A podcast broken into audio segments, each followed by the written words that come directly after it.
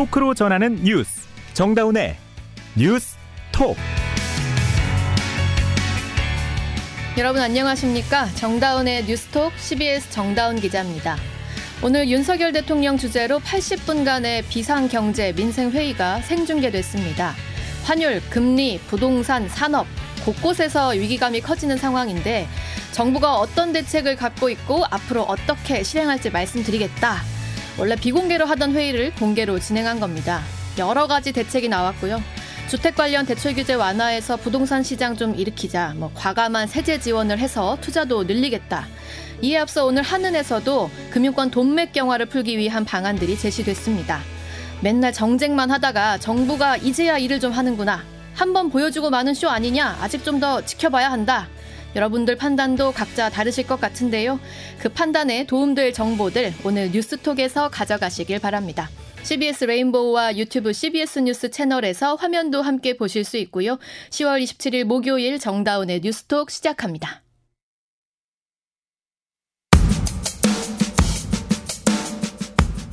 11월 중에 부동산 규제 지역을 추가 어, 해지를 하겠습니다. 많은 지역이 기다리고 있고요. 또 중도금 대출 상한이 그동안 9억이었는데요. 그동안 이 집값이 오른 거에 비해서 너무 낮습니다. 그래서 12억 원으로 어, 상향을 하고 특히 실수요 중심으로 어, 거래 단절 때문에 위축되는 일이 없도록 저희들이 노력을 하겠는데 이 부분은 역시 우리 금융위원회의 전적인 협조 없이는 어려운 부분입니다. 지금 국토부에서 규제 완화해 주신 거와 맞추어서 일단 금융 사이드에서 과감하게 하나 풀어놓겠습니다. 그래서 무주택자나 일주택자 분에 대해서는 그 투기 지역이라 하더라도 LTV를 50%까지 허용을 하고 또 15억이 넘는 아파트에 대해서도 주택담보대출을 허용을 하겠습니다. 네, 오늘 뭐 국토부 장관님이 여기서 뭐 굉장한 성과를 좀 올리시는데 아, 굉장히 센 사실, 처방에 대해서 감사드립니다. 네, 열심히 하겠습니다. 그렇지만 이제 이 경제 활성화에 국토부의 몫이 굉장히 더 커진 거니까 단단히 부탁드립니다. 네, 오늘 윤석열 대통령 주재로 비상경제 민생회의가 열렸고 그 분위기 지금 전해드렸는데요. 방금 들려드린 부분은 원희룡 국토교통부 장관과 김주현 금융위원장이었습니다. 자, 많은 분들이 가장 주목하실 내용인데 아파트 중도금 대출이 제한되는 기준선을 기존 분양가 9억 원에서 12억 원으로 올리고요. 무주택자에 대해서는 주택담보대출 비율을 또 50%까지 완화하겠다. 이외에도 다양한 대책들이 나왔습니다. 담당 부처마다 꽉 막힌 부분을 어떻게 풀지 이야기하고 서로 잘 부탁한다 당부도 하고 대체로 화기애애한 분위기에서 진행이 됐습니다. 자, 오늘 이 분위기 그대로 우리 실물 경제도 좀 살아날 수 있을지 지켜봐야 하겠죠. 그러니까 애초에 대통령이 이렇게 회의를 생중계까지 하게 된 배경은 경제 전반의 심리가 너무 불안해졌기 때문이에요. 그 레고랜드 사태 이후에 확 얼어붙은 자금 시장을 달래보자 하고 오늘 회의 이전부터 한국은행과 금융당국 등이 각종 대책을 내놓고 있는 있는데요. 과연 효과가 있을지 경제부 박초롱 기자 함께 이야기 나눠보겠습니다. 박 기자 어서 오세요. 안녕하세요. 네, 일단 현 상황부터 좀 짚어볼게요. 그 레고랜드 사태로 인해서 시장 불신이 높아지고 그로 음. 인해서 자금줄이 꽉꽉 묶이고 하면서 금융 안정성이 흔들리고 있는 거잖아요. 네, 정말 한마디로 심각한 상황이고요. 네. 뭐 쉽게 설명을 일단 좀 해볼게요. 강원도가 레고랜드 테마파크 조성을 위해서 발행한 채권 2,050억 규모의 프로젝트 파이낸싱 자산 유동화 기업 어음에 대한 지급 보증 철회 의사를 밝혔습니다. 그러니까 여기서부터 보증 예. 못 서겠다 한 거예요. 쉽게 그쵸, 말하면. 보증 못 서겠다. 음. 이 부분에서부터 문제가 시작이 되는데 네. 어, 그냥 생각했을 때 사실 강원도, 그러니까 음. 지자체가 지급 보저, 보증을 설 정도면, 어, 우량 채권이잖아요. 음. 그런데 이런 채권도 지급 보증이 철회가 될 수가 네. 있구나. 네. 정말 안전한 채권이 없구나. 진짜 시장이 안 좋구나. 이런 불안감이 이제 계속 퍼지면서 투자 심리가, 특히 음. 회사채에 대한 투자 심리가 급격하게 위축이 되고 음. 있는 겁니다. 그리고 엎친 데 덮친 격으로 지금 공사채나 국고채, 뭐 음. 그러니까 회사채보다 좀 우량하다라고 여겨지는 이런 채권들의 발행이 또 많이 늘고 있거든요. 네네. 그러니까 그나마도 적은 그 채권 수요가 이 우량 채권 쪽으로 쏠리면서 음. 회사채는 더욱 돈줄이 마르는 뭐 그런 상황이 뭐 한국전력. 같은 데도 계속 회사채 발행하고 있으니까 그렇죠, 그렇죠. 일반 회사 채권 안 사는 거죠. 그렇죠, 그렇죠. 한, 한전 채권을 사겠죠. 네, 그러니까 음. 금리가 오르고 있는데도 지금 채권 시장 이 이렇게 경색된 거잖아요. 네. 그러니까 금리가 급격하게 상승을 하면서 회사채 발행을 통한 기업의 자금 조달이 점점 어려워지고 있는 건데요. 네네네. 이미 지난달에 회사채 발행 규모가 지난 8월보다 20% 가까이 줄었거든요. 음. 그러면은 거의 뭐 두 달여 만에 20% 줄은 건데 기준금리가 빠른 속도로 상승을 하게 되면 시중에 어쨌든 전반적으로 유동성이 떨어질 수밖에 없잖아요. 예. 그리고 회사채 시장으로 유입될 수 있는 자금 규모 자체가 그러면 작아질 수밖에 없는 것이겠죠. 음. 거기다가 채권 시장이 불안해지고 뭐 기준금리가 인상되고 뭐 이런 요인들 겹치면서 회사채를 넘어서 공기업이 발행하는 채권인 공사채까지 영향이 미치고 어. 있습니다. 네. 뭐더 심각한 건데 우량 중에 우량 공사채인 한국가스공사 채권 음. 그리고 뭐 인천도시공사 채권이 지금 예상 규모만큼 투자자를 찾지 못해서 어 최근에 발행이 취소되는 사례가 실제로 어. 있었거든요. 그러니까 이렇게 채권 시장 전반에 돈, 돈줄이 막히는 돈맥 경화라고 하던데요, 요즘. 네. 이런 현상이 번지고 있는 상황입니다. 네, 그래서 정부가 이제 급하게 대책을 내놨는데 어제는 금융위원회, 네. 오늘은 한국은행 어떤 내용들이죠? 우선 오늘 한국은행 음. 금융권에 자금을 공급할 때 담보로 받는 이걸 적격 담보 대상 증권이라고 하거든요. 예. 여기에 공공기관채하고 은행채를 추가하겠다고 밝혔습니다. 아, 원래는 아닌데. 네네 네. 두 가지를 이제 추가한 건데 좀 네. 어렵죠. 예, 예. 적격 담보 증권이라는 거는 음. 한국은행이 시중은행에 대출을 해줄 때 담보물로 인정을 해주는 아. 그런 것들을 의미를 하는 거예요. 이제 주로 좀 안정성이 높은 것들, 국채라든지 뭐 음. 통한증권, 정부 보증채 같은 뭐 국공채 같은 것들이 들어갔는데 원래는 그런 것들만 담보로 인정을 해줬는데 음. 이제 은행채와 공공기관채도 담보로 받겠다. 그렇죠. 네. 근데 이렇게 되면 은행도 좋고 또 일반 회사들도 좋습니다. 어. 우선은 은행은 자기들이 보유한 은행채를 한은에 새로 맡기고 그만큼 국공채를 가지고 오는 것이잖아요. 예, 예. 근데 이제 정부가 은행에 일정 비율 이상의 뭐 유동성을 확보를 해놓으라고 항상 법적으로 요구를 하거든요. 그렇죠, 네. 뭐 예금을 한 번에 많이 찾아간다거나 그랬을 때 유동성에 문제가 생길 수 있으니까 네. 이거를 유동성 커버리지 비율이라고 하는데 음. 은행 입장에서는 이 비율을 항상 일정 부분 유지를 해야 하기 때문에 뭐 현금을 확보하거나 은행채를 음. 발행을 해서 이거를 비율을 유지하려고 애를 쓴단 말이죠. 네네. 근데 어 이렇게 이 비율 이 비율 자체를 한은으로부터 안정성이 높은 국공채를 확보를 해서 할 수 있는 거니까 은행으로서는 뭐 좋은 것이고 아. 그리고 채권 시장에서 보면 다른 회사채의 수요에도 도움이 됩니다. 음. 은행채 발행이 줄면 어떻게 되겠어요? 은행채로 쏠리던 수요가 다른 뭐 회사채로. 그렇죠. 회사채로 좀갈 수 있는 그래서 네. 쏠림 현상이 좀 완화가 될 수가 있으니까요. 어, 한해는 오늘 또 금융기관 간 어, 차액 결제 시 결제 이행을 보장하기 위해 추진하던 차액 결제 이행용 담보증권 제공 비율의 인상 계획도 네. 어, 3개월간 한시적으로 유예하기로 했고요. 네. 그리고 이 밖에도 뭐 오늘 금통위 회의에서 단기 금융시장 안정을 위해서 6조 원 규모의 환매 조건부 채권을 매입하겠다고 결정을 했는데요. 음. 이거는 그러니까 결국 6조 원 규모가 그 지금 자금난을 자금난을 겪고 있는 증권사 등에 직접적으로 좀 지원이 된다는. 의미이기 때문에 네, 음. 상당한 도움이 될 것으로 보입니다. 자, 금융당국의 대책들은 또 어떤 게 있나요? 네. 오늘 금융위원회와 금융감독원은 금융기관이 기업에 충분한 유동성을 공급할 수 있게 한다는 취지로 예대율 규제를 한시적으로 어. 유연화했습니다. 그리고 금융당국은 어제부터 어, 증권사들이 지금 자금난을 굉장히 많이 겪고 있는데 네. 3조 원 규모의 증권사들에 대한 추가 유동성 지원에 나섰고 음. 산업은행도 오늘부터 2조 원 규모의 증권사 기업 어음 매입, 매입 프로그램을 가동을 하고 있습니다. 네, 자 어렵지만 하여튼 이렇게 계속 지원하겠다는 거예요. 네, 많이 증권사. 나왔어요, 지금. 네. 근데 이게 과연 그 얼어붙은 심리를 녹일 수 있을지 이게 관건이잖아요. 오늘 뭐 회의하기도 했지만 음. 이게 어떤 시그널을 줄 것이냐. 음, 오늘 그러니까 뭐 전문가들 많이 통화를 좀 해보고 했는데 네. 어 이런 것 같아요. 없는 것보다는 낫다. 아. 하지만 완벽한 대책으로 볼 수 있을까? 음. 아직은 잘 모르겠다. 뭐 이런 게 조금 조금 전반적인 분위기인 것 같아요. 우선 한은의 오늘 대책 관련해서는 그 기업들 간의 부익부 빈익빈 현상이 나타날 수 아. 있다는 지적이 또 나오고 있거든요. 네. 한은이 담보 범위를 뭐 그 은행채 등을 이제 추가해서 넓혀주는 것은 좋은데 담보 여력이 되는 대형 금융사 같은 경우에는 큰 도움이 될 수 있겠지만 담보를 맡길 게 있으니까. 그쵸. 근데 담보 여력이 전혀 없는 중소 형사는 또 어쩌나 아. 결국에는 뭐 이런 우려가 나오기도 했고요. 음. 이 부분 황세훈 자본시장연구원 선임연구위원의 말로 한번 들어보시죠. 대형사일수록 담보 여력은 더 있을 것 같고요. 담보 여력이 없는 쪽이라면 담보를 확대해 준다고 해서 담보를 음. 낼수 있는 게 별로 없는 거니까 이제 자금 압박에서 벗어나는 데는 크게 도움이 안 될 수 있습니다. 사실상 대형사들과 중소형사들 사이에 약간은 그런 이제 음. 간극이 음. 자, 투자 심리 위축 개선하는데 그래도 조금 도움은 된다? 뭐 네. 이런 건가요? 음, 그렇죠. 뭐 일단은 정부가 적극적으로 나섰다는 시그널을 주는 것이잖아요. 예. 그러니까 투자 심리 안정에 도움이 될 것이고 음. 은행채가 뭐 자금을 계속 빨아들이면서 회사채를 구축해 버리는 뭐 그런 현상도 음. 완화가 될 수 있을 것으로 보입니다. 네. 여기까지 듣겠습니다. 박초롱 기자였습니다. 감사합니다. 산업계 소식으로 이어가겠습니다. 이재용 삼성전자 부회장이 오늘 회장으로 취임했습니다.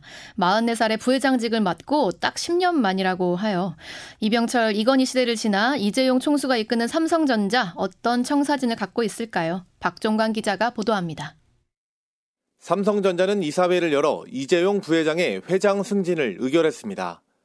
글로벌 대외 여건이 악화하고 있는 가운데 책임 경영 강화와 신속하고 과감한 의사결정이 절실하다고 판단했다고 밝혔습니다. 부친인 고 이건희 회장이 2020년 10월 별세한 지 2년 만이자 2012년 12월 부회장으로 승진한 지 10년 만입니다. 이 회장은 별도의 행사 없이 예정대로 법원에서 열린 재판에 출석했습니다. 제 어깨가 많이 무거워졌습니다. 국민들에게 조금이라도 더 신뢰받고 더 사랑받는 기업 만들어 보겠습니다. 아, 많은 국민들의 응원 부탁드리겠습니다.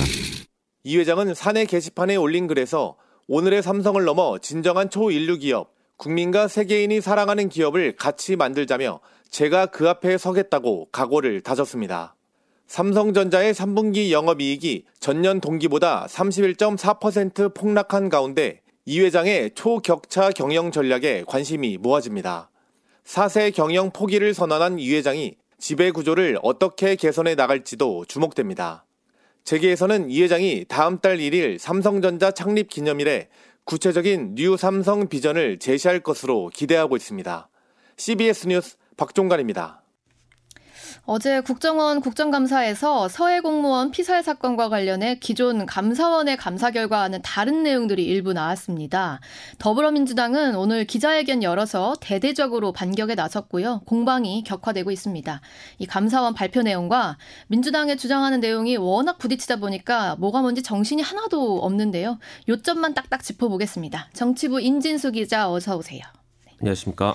네, 우선 기본적인 사건의 개요를 좀 알아야 될 것 같은데 감사원과 검찰의 수사 내용을 좀 간략히 성, 설명해 주시겠어요? 네, 지난 13일 공개된 감사원 감사 결과는 네. 이대준 씨가 실종돼 피살된 2020년 9월 23일 이후에 음. 군 당국과 국정원 그리고 청와대 안보실이 어떻게 움직였는지를 주로 다루고 있습니다. 네.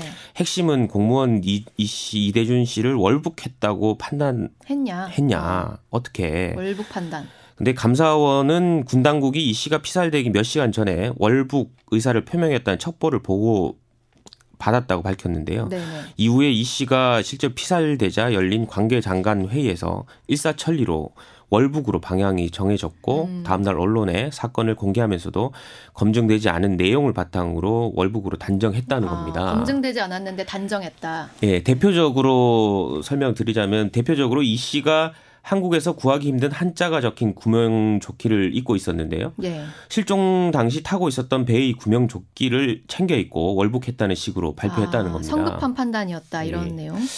감사원은 이런 감사 결과를 바탕으로 주요 관계자를 검찰에 수사 의뢰했고 전부터 수사에 착수했던 검찰은 최근에 서욱 전 국방장관과 김홍희 전 해경청장을 구속했습니다. 네, 지금 말씀하신 게 이제 감사원 발표 내용이에요.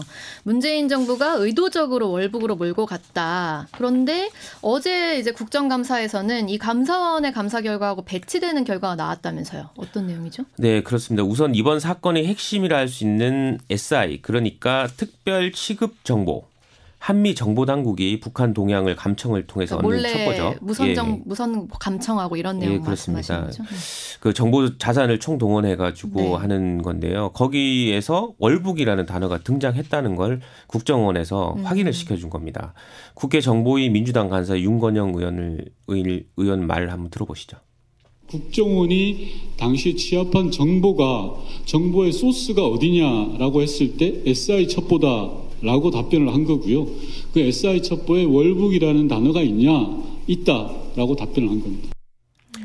그동안 이 사건이 논란이 되니까 최고 비밀 등급인 SI 공개 여부를 놓고 감론을박이 있었고 국정원에서 월북 판단의 주요 근거가 될 수 있다는 내용을 이번에 공개해 버린 아, 겁니다. 이걸 오픈하면 이제 우리 정보 라인이 끊긴다 이런 우려가 있어서 원래는 공개를 안 하고 있다가 그렇죠. 너무 논란이 되니까 이 월북 판단한 근거가 있다 하고 이렇게 오픈한 거군요. 맞습니다. 음.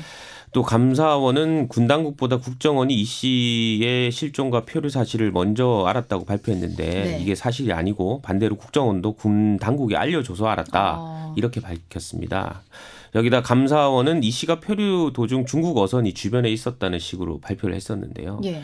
국정원은 중국 어선 유무 자체를 모른다 이렇게 어. 말했습니다. 그러니까 국정원도 몰랐던 사실을 감사원은 그러면 도대체 어떻게 알았냐 음. 의문이 제기될 수 있죠. 네. 결국 주요 사실에 대한 오류가 곳곳에서 발견되면서 과연 감사원 감사를 믿을 수 있느냐 네. 문제 제기가 나올 수 있겠죠. 예. 가뜩이나 감사원이 최근에 정치 감사 논란을 자초하고 있다는 점에서 음. 감사원도 끼워 맞추기 감사 결과를 발표했다 음. 이렇게 주장할 수 있는 빌미를 제공한 셈입니다. 아, 그래서 오늘 민주당에서 이때다 하고 반격에 나선 거군요. 네, 노영민 전 청와대 비서실장, 서훈 전 안보실장, 박지원 전 국정원장 등 당시 사건과 관련된 문재인 정부 고위층이 총 출동을 해서 기자회견을 국회에서 열었습니다. 예. 이들은 현 정부가 월북이 아니라고 판단한다면 그러면 실종 원인이 그럼 도대체 무엇인가 음. 근거를 대라 네. 이렇게 오히려 역공에 나섰는데요. 음. 또 논란이 되고 있는 관련 자료 삭제 지시 음. 요거가 관련해서도 사실이 아니라고 강하, 강하게 부인했습니다. 노영민 비서실장 얘기 들어보시죠. 청와대는 정보를, 첩보를 생산하는 기관이 아닙니다. 생산된 정보와 첩보를 보고받는 곳입니다. 청와대가 정보나 첩보의 생산 기관에 정보를 삭제하거나 수정하라는 지시를 했다는 일부 언론의 보도는 제가 아는 한 전혀 사실이 아닙니다. 오늘 기자회견에는 예고에 없던 이재명 대표까지 참석해 힘을 실었습니다. 네. 역시 대장동 비리 의혹으로 검찰의 수사 선상에 오른 이 대표가 서해 사건과 연결된 친문재인계와 아. 힘을 합쳐서 단일 대우를 단일 과시한 대우. 네. 네. 단일 대우를 과시한 것이라는 평가죠. 음. 예. 이 주요 사건에 대한 이제 정확한 사실 확인이 물론 필요한데 그걸 떠나서 일단 이게 2년이 넘은 사건이잖아요. 이게 네. 지금 다시 전국을 휩쓸고 있는 거니까 여기에 대한 비판도 좀 나올 수밖에 없을 것 같긴 합니다. 네, 정치권에서는 정권이 바뀔 때마다 과거 정부의 실정을 뭐 파헤치는 게 언제부터 이제 공식이 돼버렸다. 그러게요. 네. 네 이런 평가가 나오고 있습니다. 전 정부에서 설사 의도하지 않았다 하더라도 음. 명확한 증거나 수사 결과 없이 숨진 이 씨가 월북했다고 단정적으로 발표한 부분에 대해서는 비판받을 측면이 충분히 음. 있다고 보고요. 특히 민주당이 진보 정당을 자처하고 있는데 이런 성급한 발표로 사실 여부를 떠나서 북한에서 총에 맞아서 시신까지 소각된 네. 그 개인과 그 가족의 인권이 처참히 무너졌거든요. 정치적으로 매우 크게 비판받을 부분인 건 맞는 것 같아요. 네. 네. 그런데 그 렇다고 하더라도 네. 여권에서도 최근에 이제 지지율이 우하향 곡선을 그리고 도저히 그러니까 전국 주도권을 되, 찾아오기 위해서 사건 당시에는 사실 크게 반발하지 않았음에도 불구하고 음. 2년 전 사건을 끄집어낸 것도 부인할 수 없는 이게 이제 또 수사로 가게 됐죠. 예. 네. 이후에 뭐 의도했든 의도하지 않았든 감사원이 감사를 뭐 전격적으로 실시하고 음. 기다렸다는 듯이 검찰이 수사에 돌입하는 모양새라는 점에서 정치 보복이다라는 음. 야당의 주장에도 어느 정도 고개가 끄덕여지는 측면이 있습니다. 네, 여기까지 임진수 기자 수고하셨습니다. 감사합니다. 이 시각 보도국입니다. 윤석열 대통령의 최측근 조상준 국정원 기조실장의 갑작스러운 사퇴에 대해 윤 대통령은 일신상의 이유라서 공개하기가 조금 그렇다고 말했습니다. 국정원도 건강 문제 등 일신상의 사유로 알고 있다고 밝혔지만 인사 갈등설, 비리 연루설 등 갖가지 추측이 불거지며 파문이 확산되고 있습니다. 8촌인의 혈족 사이의 결혼을 금지한 민법 조항은 합헌이라는 헌법재판소의 판단이 나왔습니다. 그러나 8촌인의 혼인은 무효 사유가 된다는 조항은 헌법 불합치 결정이 내려져 법 개정이 되지 않으면 2024년 12월 31일 이후 효력을 잃게 됩니다. 평택 SPC 계열사인 SPL의 제빵 공장에서 발생한 20대 근로자 사망 사고의 유족이 허영인 SPC그룹 회장을 중대재해처벌법 위반 혐의로 고소했습니다. 유족 법률 대리인은 허 회장은 SPC그룹의 오너이자 최고 경영자이기 때문에 의사결정 구조에 막강한 영향력을 미치는 총괄 책임이 있다고 강조했습니다. 계곡 살인 사건으로 기소된 이은혜 씨에게 무기징역이 선고됐습니다. 공범인 조현수 씨는 징역 30년을 선고받았습니다. 인천지방법원은 살인과 살인미수 등 혐의로 기소된 이 씨와 조 씨에 대해 이같이 판결하고 이번 사건이 가스라이팅에 의한 직접 살인이 아닌 다이빙 후 물에 빠진 피해자를 일부러 구조하지 않은 간접 살인이라고 판단했습니다. 이 시각 보도국이었습니다.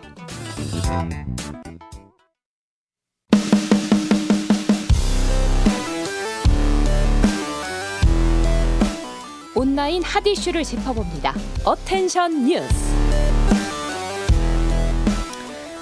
네, 어텐션 뉴스 김동빈 기자 어서 오십시오. 네, 안녕하세요. 네, 첫 번째 소식은 어떤 거죠? 예, 첫 번째 소식은 유죄받은 안보 실세입니다. 음. 윤석열 대통령의 안보 라인 중 실세로 불리는 김태효 대통령실 국가안보실 1차장이 대법원에서 유죄가 확정됐습니다. 네. 그 안보실 1차장이면 차관, 차관급의 자리입니다. 네. 국가 안보를 책임지는 중요 위치에 있는 사람인데 현직에 있을 때 유죄를 받게 된 겁니다. 어, 어떤 혐의죠? 네, 혐의는 그 군사기밀보호법 위반 혐의인데요. 김 차장은 이명박 대통령의 안보 참모인 청와대 대외전략기획관이었는데 당시 군사기밀을 유출한 혐의로 재판에 넘겨졌고 이번에 유죄가 확정됐습니다. 대법원은 2심에서 내려진 벌금 300만 원의 선고유예를 확정한 건데요. 이게 김 차장은 군 정치 개입 의혹 관련해서 검찰 수사를 받다가 당시에 관련돼서 압수수색을 이 됐는데 음. 군사기밀 서류와 대통령 기록물 문건들이 자택에서 어. 이제 발견된 겁니다. 그래가지고 이걸 보관해온 사실이 추가로 확인되면서 같이 재판을 받아왔습니다. 어, 뭐 300만 원의 선고유예면 사실 이제 중한형은 아니라고는 하지만 그쵸. 이게 군사기밀보호법 위반이잖아요. 네. 안보에 관련된 건데 그 지위에 지금 계속 있어도 되는 건가요? 예, 그러, 그래서 아무래도 관련돼서 논란이 있을 수밖에 없을 음. 것 같은데요. 집행유예이긴 한데 말씀하신 것처럼 기밀 문건을 무단으로 반 출했던 사람이 계속해서 안보 라인에 있는 게 맞냐 네. 이런 지적이 있을 수밖에 없을 것 같습니다. 이제 다만 이번에 군사령 군 사이버 사령부의 정치 관여 활동을 지시한 혐의로 김관진 전 국방부 장관과 함께 재판을 받아온 정치 관여 혐의에 대해서는 무죄가 확정됐습니다. 음. 근데 김 차장은 우리 편을 뽑아라 이런 취지로 국방부의 사이버사 군무원 채용을 지시해서 재판에 넘겨졌었는데 1심에서 이제 적극적 행위자론 볼 수 없다 음. 이렇게 해서 무죄로 판단했습니다. 네, 다음 소식은요? 네, 다음 소식은 박수홍 돈으로 박 박송과 소송한 친형 부부입니다. 연예인 박송 씨. 예, 예. 방송인 박송 씨의 출연료와 수익금 등을 가로챈 혐의로 재판을 받고 있는 친형 부부가 박 씨의 돈으로 변호사 비용을 낸 것으로 검찰 수사 음. 결과 드러났습니다. 예, 더불어민주당 김남국 의원실이 박송 친형의 검찰 공소장을 입수해 봤더니 이런 사실관계가 적시돼 있었던 겁니다. 이제 박 씨의 친형은 동생 박 씨와의 법적 분쟁이 불거지자 지난해 10월 박송의 홈쇼핑 방송 출연료가 입금되는 라일 엔터테인먼트 계좌에서 이제 2,200만여 원을 임의로 인출해 변호사 비용 명목으로 송금했다고 합니다. 근데 형수 이모 씨도 지난해 4월에 해당 계좌에서 1,500만 원을 빼서 이제 변호사 선임료로 냈다. 음. 이런 사실이 적혀 있었습니다.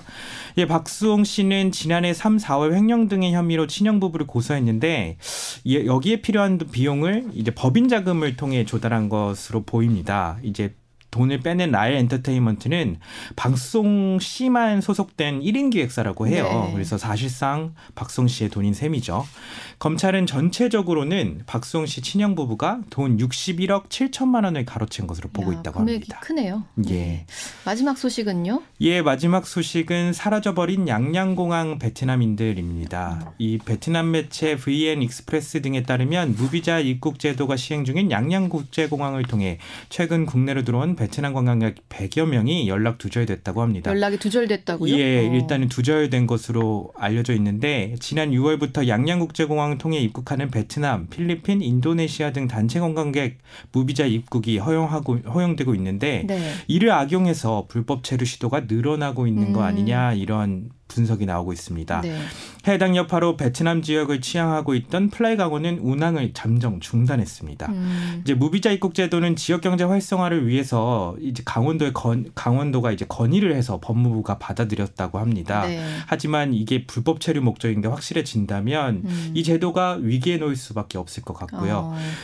이번 사태가 만약에 단순 실종이라고 100여 명이 단순 실종. 예, 엄청 큰 그러면, 일일 것 같습니다. 네, 여기까지 듣겠습니다. 김동빈 기자였습니다. 이어서 날씨 알아보겠습니다. 이수경 기상 리포터. 네, 오늘도 가을 정취를 느끼기에 좋은 날씨가 이어지고 있는데요. 금요일인 내일도 큰 일교차만 주의하신다면 내륙 지역은 완연한 가을 날씨가 예상됩니다. 다만 오늘과 내일 사이 일부 동쪽 지역은 비 소식이 있는 상태인데요. 이 시각 이후로 강원 영동 지방은 가끔씩 비가 내릴 것으로 보입니다. 내일도 강원 영동과 경북 동해안, 울산 지방은 간간히 비가 이어지겠고 모레까지 비가 내리는 곳이 있겠는데요. 예상되는 강우량은 10에서 40 30mm 정도입니다. 한편 서울을 비롯한 그 밖의 지역은 내일 가끔씩 구름이 많겠고 일부 지역에 빗방울이 떨어질 가능성이 있겠습니다. 참고로 내일 아침 경기 남부와 충남 지역을 중심으로 아침에 짙은 안개가 끼는 곳이 있어서 이 점은 참고를 하시기 바랍니다. 내일 역시 기온차 큰 날씨가 이어지면서 아침과 밤에는 옷차림에 조금 더 신경을 쓰시기 바랍니다. 서울 지역은 내일 아침 8도 안팎으로 다소 쌀쌀하겠지만 한낮에는 20도까지 오르면서 예년 이맘때 낮의 기온을 웃돌겠는데요. 그 밖의 지역 내일 아침 기온 4도에서 14도의 분포로 오늘과 비슷하겠습니다. 날씨였습니다.